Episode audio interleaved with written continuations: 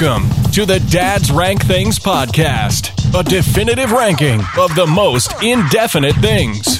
From the commonsensical to the outright outrageous. Just two dads speaking their minds. Or what's left of them. Welcome to episode 22 of Dad's Rank Things. I'm Jones. I'm Tyler. and today we kick it off with some nostalgia. Uh, a lot of our lists are nostalgia, believe it or not.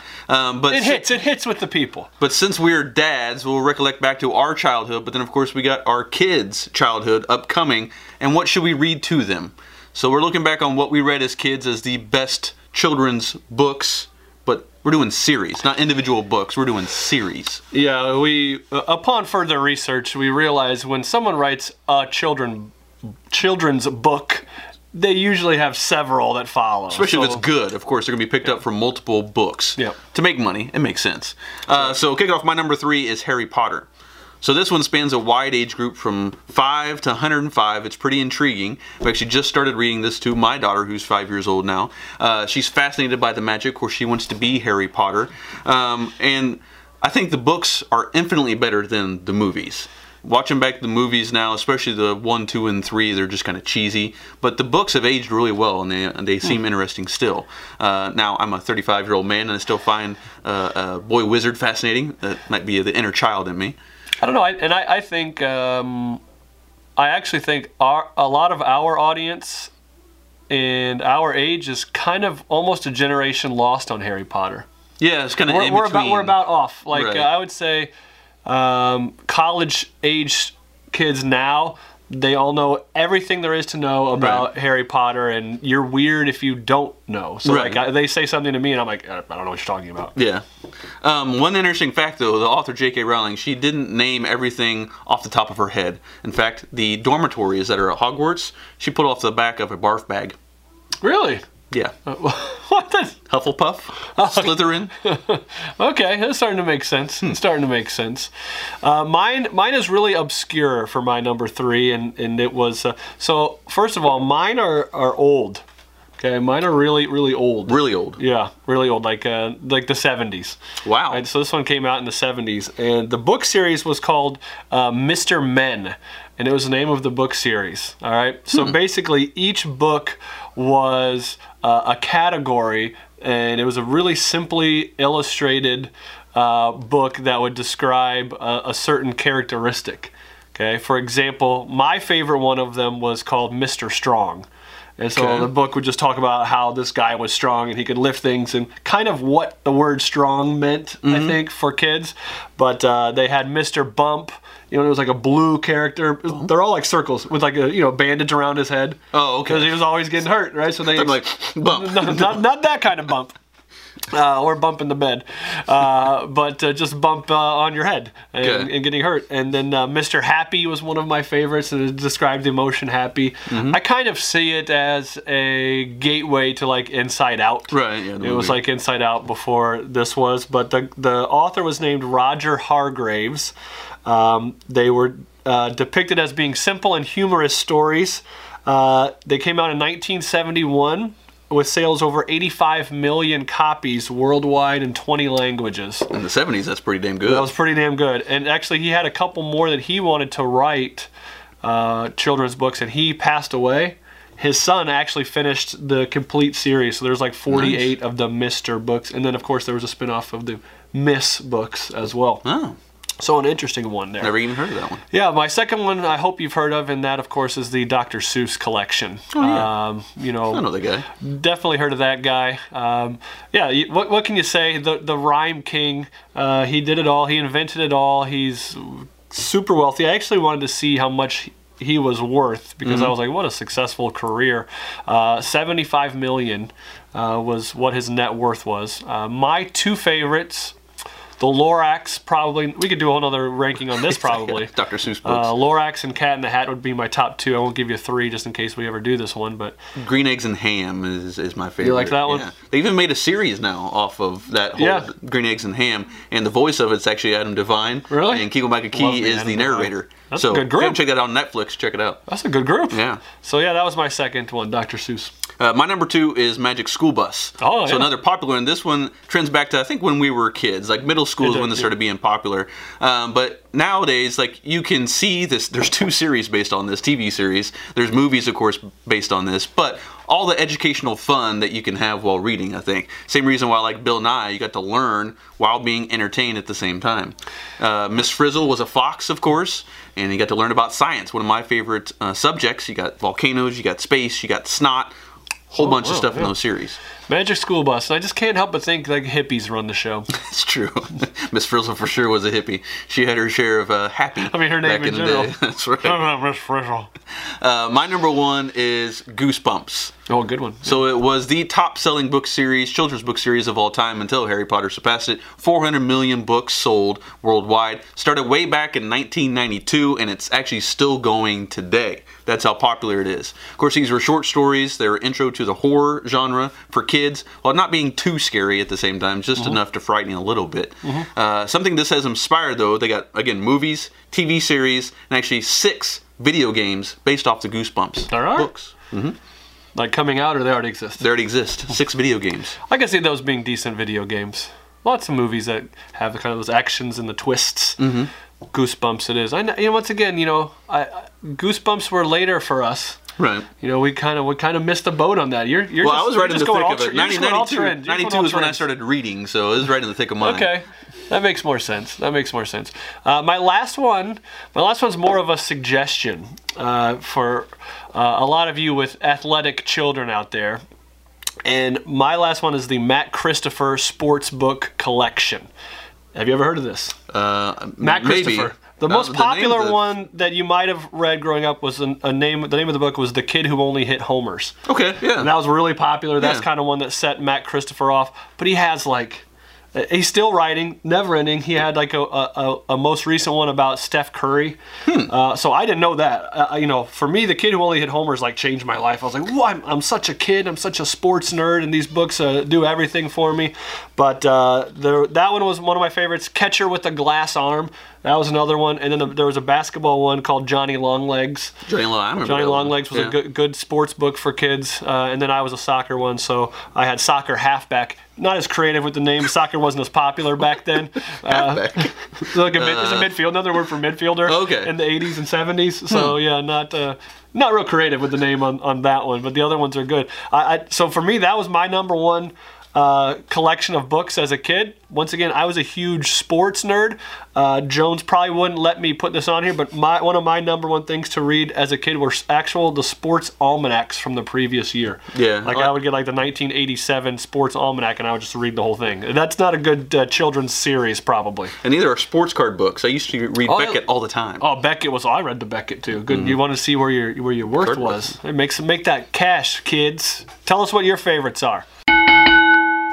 So obviously, we kind of make a living, Jones and I, uh, in the word business. You know, we got. I teach communication. This guy does PR. So a lot of our day to day includes being good at words, right?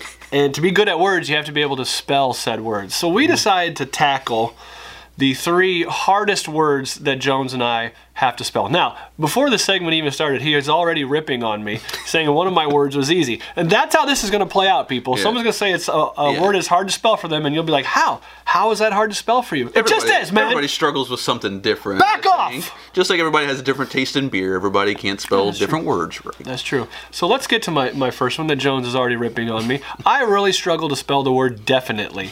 Now, I will say there is a big portion of the world that changes it to defiantly.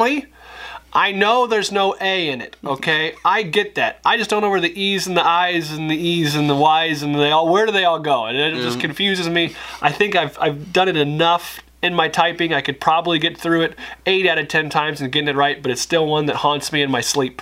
So this is one that I learned over time because I typed it so much that I had to learn how it was spelled and, and what the think- order of, of the letters were. You do you I avoid I can. it? I think I can make my it? no. I think I can make my fingers type it out. But if I had to sit there in front of like a panel and spell it, Okay. I would screw it the hell up. Now, thankfully, all these words don't necessarily matter anymore because of autocorrect. It does a great job of catching a lot of them. But if you're trying to send a text real quick, uh, Siri's not going to have It's any idea about- what you're trying to do. It's more here. about typing to me. Like Okay. the texting, it, it, it can fix. The typing, I still have to go back and see what uh, got the red squiggle line. Right, right. Uh, my number three is guarantee. Oh, that's a tough one. Yeah. So, so let me get this straight. And, and guarantee, like in, in the word arrangement, uh, has a gare, like an effeminate bear Okay. say gare. Yes, yes. Um, but in guard, it's a gar, like a pirate. yes. Same letter arrangement, but it has different sounds Right. when you put them in different words. The English language makes no sense whatsoever, and I can never get how this U and the A and the A and the R's all appear together. I struggle with that one too. So struggle with that that- one. that's my number three, guarantee. That's a good one. Uh, my number two is camouflage. Now, camo is short for camouflage, That's but what, what that's the what most hell? people go with. Camo. What the hell is that you doing in there? Like, is it trying to camouflage it itself inside of camouflage the word? It's almost like it's almost like you know. I'm it's almost like British. It's like color with the U. Yeah, right. like the And way favorite, they favorite and, with we, and we've dropped those as uh, in the American side of spelling things. So, t- so two issues with camouflage. One, I don't know where the U is supposed to go. Number two, it ends with an E. Like, what? What the hell? there, There's it an does E in end the with, end of does that with an E. Yes, absolutely. So I quickly slipped into the pronoun world. I don't know if that was allowed by Jones or not. But I'm going to tell you that's where I struggle a lot, and most of you probably do too. And and one I struggle with, and it's, it's come up lately in my life for some reason, is Albuquerque. Ooh, That one Yeah. is impossible. Like, how do people? Maybe because we're by the Mississippi River, it became easy. We got little songs and stuff, uh, crooked letter, crooked letter, all that garbage to spell things. Please, if anyone is is listening or watching us from Albuquerque, give me a song or a crooked letter saying that I know you guys don't have a lot of those that gets me through how to spell Albuquerque because there's R's and there's QUEs and there's Yeah. a, a U where you don't expect it, uh, and I, I I get lost on that one. Q's will mess you up no matter where you put it inside a word, whether it's the beginning, the end, or the middle. Q's are going to mess you up no matter what word it is, and especially a, t- a city that's named after, uh, I suppose, Indians in I, way. I would assume. I would assume, or people that hated spelling. Maybe name it after them because that would be my suggestion. Uh, and so my last number one is one that I use quite frequently. Um, people that know me well understand that this is going to come out quite often, but I really struggle with Krzyzewski. names is a whole other thing. Like we get to the the worst sports names to spell, and that would be a long list. I couldn't help it. I couldn't help it. The, the, the challenge was out there. Mike Krzyzewski, uh, the way it sounds is nowhere near. the, the great thing about that, spell. it's easily Coach K. Coach right? K, You, you can, know. you, you can shorten that. people know who you're talking about Yeah, when you you say got that. Eh, you know, if you try to, to say it to the A city, that could be anything, not Albuquerque. But Coach K, yeah, Krzyzewski is one that I will always butcher my entire life. So, so you haven't had it as a habit. I mean, he's been a coach for 20 years now. That plus, doesn't mean right? I've learned it. But I had a teacher once. Her last name was Koshelski, That's really confusing. but it was on every spelling test. so I had to learn it, man, and I got it. Krzyzewski hasn't been on a test for me yet. It's true. uh, my number one, I don't use all that often too, but it's diarrhea. Oh, But no matter how often you spell it, it's still a letter diarrhea until you finally just give up and call it the shits. I mean, every single time, I don't know if there's two R's, two H's, and E and an A where those go, but for there's me, a, you know, there's an excess of things. yeah, Just excess like of everything. diarrhea, yeah. It's like uh, it just keeps coming. All right, so the feast of the year is coming up. That means it's Thanksgiving time, and there's loads and loads to eat. But Tyler and I wanted to talk tackle the worst things to eat on Thanksgiving. So, what are the worst dishes in your mind? We'll talk about ours. So, my number three is pecan or pecan pie. Depending on how how country or Yeah, no matter how you spell it, it's still nasty, and nobody eats it. Uh, to me, it's it's like a nut dessert, which sounds like a bad sexual innuendo for a cooking show slash porn genre crossover. anytime you use like a gelatin nut, Yeah, it sounds, doesn't sound sounds right. nasty. I, I've never liked it. I don't know even how to say it. I don't want to offend someone if I say pecan or pecan. yeah, and I don't want to chew through my pie. Mm, no, I like my pie to be soft and delicious. Mm, I agree with that. It's a good start. I'm gonna I'm gonna throw the whole world into a tizzy right out of the gate. All right. Tizzy, huh? Yeah, tizzy. You're all going to be in a tizzy because my number three worst Thanksgiving food is a dinner roll. What? Yeah, here's the deal. I'm gonna eat so much food. Why the hell do I need to just eat piece of bread with some butter on it or butter and jelly? Like I could get that whenever. This is Thanksgiving, bro. All right, I want turkey to be stuffing into my belly. I want gravy and mashed potatoes in there. I don't want bread. So you just hate it because it's a space filler, not because It takes up way too much space for uh, Thanksgiving. I disagree with your list already. I know. That's I told you. I'm gonna throw you right into a tizzy. Dinner rolls. And they're not gonna be on my plate. Get them out of here. I got a lot of food that needs to go in there, and you're just taking up space, Mister. I can eat you every day. That's Thanksgiving blasphemy right there. Thank you very much. That's what I'm here for. Number two, cranberry sauce. Oh yeah. Come on, everybody knows it. Just the it makes a weird noise already coming out of the can. What is it? Well, I don't understand. That's that's my number one. The reason why it's the worst Thanksgiving dish ever is because nobody eats it. Like every time you go by it, it's, there. untouched, unblemished. Nobody's even taking a bite out of it. Eat on your second trip. That's because nobody eats it. Looks pretty. It does look pretty. I like the smell. I even like cranberries. Yeah, I I just like don't cranberries know. too. I just don't know why it, we needed to have something fruity. I don't know.